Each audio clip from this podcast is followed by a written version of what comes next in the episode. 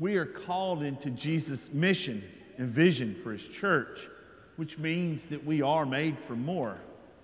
We're called to be a conduit of God's grace. But what does that really even mean? I mean, a conduit is described as a channel for conveying something like water or electricity. So, how are we a conduit of God's grace? Well, by applying what we read from our Old Testament reading this morning from the first Kings. In our first reading, Elijah asked the widow to bake him a cake, a little cake to eat, before she made anything for her and her son. And Elijah had promised her that if she did, she would have enough for her and her son. If Elijah's words did not come true, she would have used up the last of her provisions feeding him. So she was faced with a difficult choice. She could trust only in what she could see and feel and get one more meal for herself and for her son. Or she could trust this take a chance on this wandering prophet's word that she just met and give up the tangible flour and oil that she had in her possession and hope for the miracle that he had promised. This remarkable woman chose the more difficult option. And as a result, she and her son not only had enough for another day, but for another year.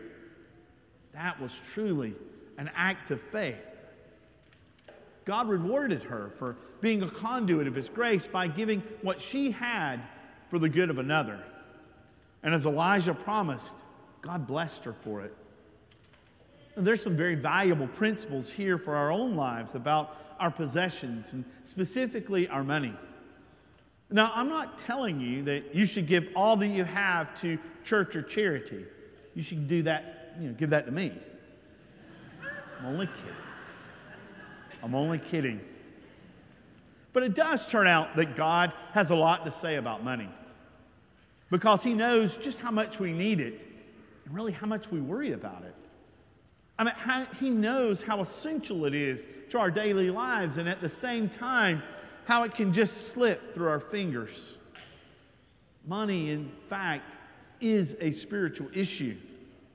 It's a spiritual issue because we can so easily get used to growing in trust of it, and trusting in money, rather than growing in our trust in God. It's very interesting that the more industrialized a country becomes, the more it moves from a third world to a first world country where all needs are met by the prophet, Then the faith begins to fade and begins to fail, and it becomes less and less important. If you'd like to see that, just look at the last hundred years in Ireland. It's a spiritual issue because wherever our money goes, our hearts go as well. And here's why this matters to us because money should serve you and not the other way around. That's what God intends. That's the proper place. That's the proper relationship we're to have with money. God wants for us to be in control of our money and to use it for good purposes, like honoring Him, like helping other people. God doesn't want us to be worried or stressed about our finances. That's why Jesus talked about it, and that's why we talk about it as well. So, like the woman in the first reading who was very concerned about her, her and her son, if she gave too much, they wouldn't have enough to survive. But what a tough decision. She trusted Elijah's word, and by extension, God's promise to her to take care of her. And she realized that what she had was God's, and that God generously blesses those who give, especially when giving hurts. That's why we call it sacrificial giving. The source of your possessions and income is, is not your business. It's not the company you work for. It's not even your investments. It's God. God is the source of your income. And those are simply the channels that He uses to bless you. God is the owner, and we are His money managers. We're His stewards. The money we have in our hands is only there for a little while as a loan from God, and then it goes to somebody else. Isn't that the way it goes? The woman in our reading knew all too well. In our, in our day, we would have said that she was living paycheck to paycheck. She wasn't rich, and as a matter of fact, she was probably low person on the totem pole. Giving hurt. And in this case, it could have meant the life of her and her son. Some of us here know what it's like to live paycheck to paycheck. Maybe you don't now, but you remember it. But lots of us have enough, probably even more than we need. For her, giving meant everything, but it had to be learned. It was something she had to be taught.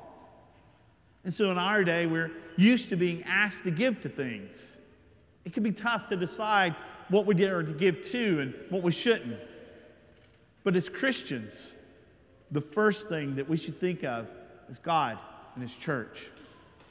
That's why that we, we talk about giving as a, a priority, and particularly as a priority in your budget. It should be the first thing in your budget. So you give God first. God teaches us all throughout Scripture if we do, He'll bless us. In the story of Elijah, he asked the woman to make his cake first, and then she would receive blessings. Whatever area of your life that you want God to bless, you have to put Him first. If you want Him to bless your time, you have to put Him first on your schedule. If you want Him to bless your family, you have to put Him first in your family. If you want Him to bless your business, you have to put Him first in your business. if you want Him to bless your finances, you got to put Him first in your budget. It is giving to God that is the key to financial peace. It's giving, not prayer, that puts God first in our finances. He wants to bless your finances, and He wants what your money represents your life, your heart. Because in giving Him your life and your heart, you'll find fulfillment. He's trying to tell you that you're made for more. You're to be a conduit of His grace. So here at St. Mary, I, I invite you. The most helpful way to give and to put God first in your finances here is to give online. I mean, you automate what's important. This is uh, the way that almost 50% of the giving households of our parish give to support the mission and work of this church. And so, if you'd like to sign up for online giving, you can simply go to our website, stmary.life, and there's a little icon that says Give. You can sign up that way. Or if all that may be too difficult, you can just call the office and we can walk you through it. Now, on the screens, there's a chart showing the range of parishioners' offertory gifts organized by steps, and another chart where you compare your weekly income with your weekly gift. Both of those charts are in your pew as well, if you, if you don't mind taking that out. So there's two sides to the card.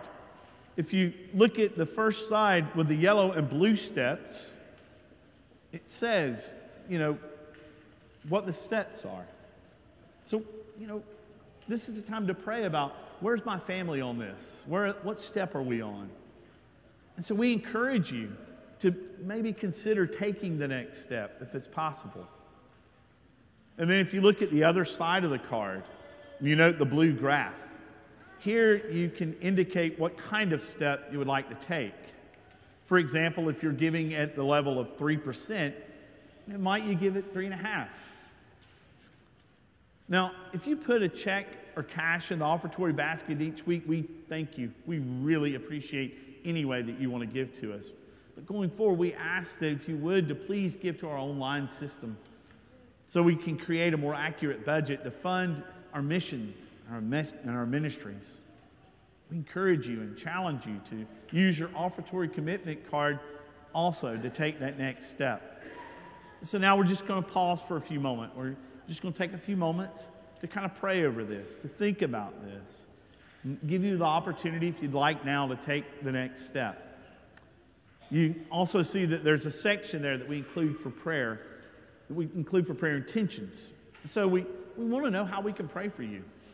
And so, if you would, please put how we can pray for you and put your name there so that we can personalize that and we can pray for you individually and for your family. And so, just fill out a card, put it in the offertory basket today, or maybe take it home and pray about it and bring it back next week. Just remember, it's, it's not really where you, where you are on the chart, it's not about that. It really is about taking the next step. And whether that means you've never really given and this would be the first time you're thinking about it, or possibly you're thinking about increasing your gift. That's really what's most important. And so I just want you to remember that God will bless you supporting His mission and His vision here in our church at St. Mary.